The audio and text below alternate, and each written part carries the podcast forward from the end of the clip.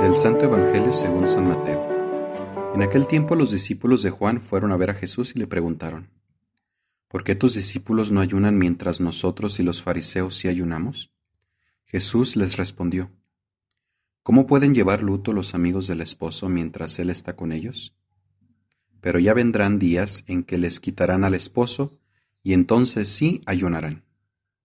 Nadie remienda un vestido viejo con un parche de tela nueva, porque el remiendo nuevo encoge, rompe la tela vieja, y así se hace luego más grande la rotura.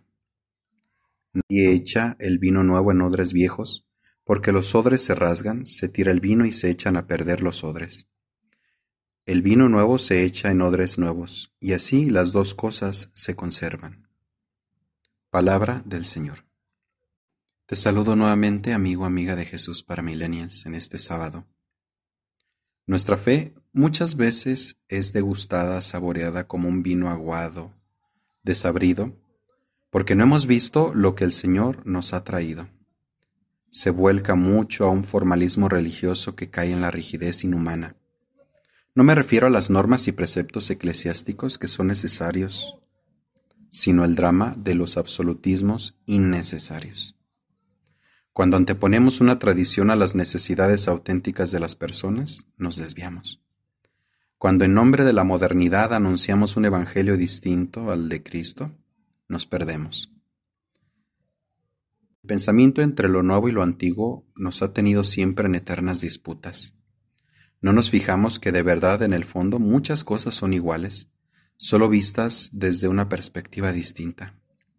Las normas religiosas no son meros preceptos cambiantes según la cultura, tampoco son un monolito intocable. El contexto y la luz del Espíritu nos guían, nos abren camino a lo que es su aplicación y su verdadero sentido. No es la fidelidad a preceptos rigurosos y anacrónicos lo que llamamos fe, Tampoco lo son las creencias acomodadas a mi conciencia liberal y bien intencionada que también son limitadas.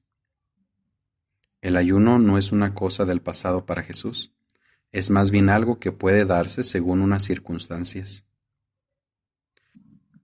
Dios nos trasciende y nos habla de eternidad, mientras que nosotros muchas veces no somos capaces de trascender la dialéctica del pasado, presente y futuro. Nos enmarañamos en disputas estériles entre tradicionalistas e innovadores. Te invito a que en tu vida dejes los extremos y evites la tibieza. Déjate sorprender por la novedad de Dios. Déjate acompañar por la experiencia de la fe de casi dos mil años. Lo importante es ver la presencia del Dios eterno para quien todo es nuevo y hace nuevas todas las cosas en tu vida. Amigos, esto ha sido Jesús para Millennials. Hasta pronto.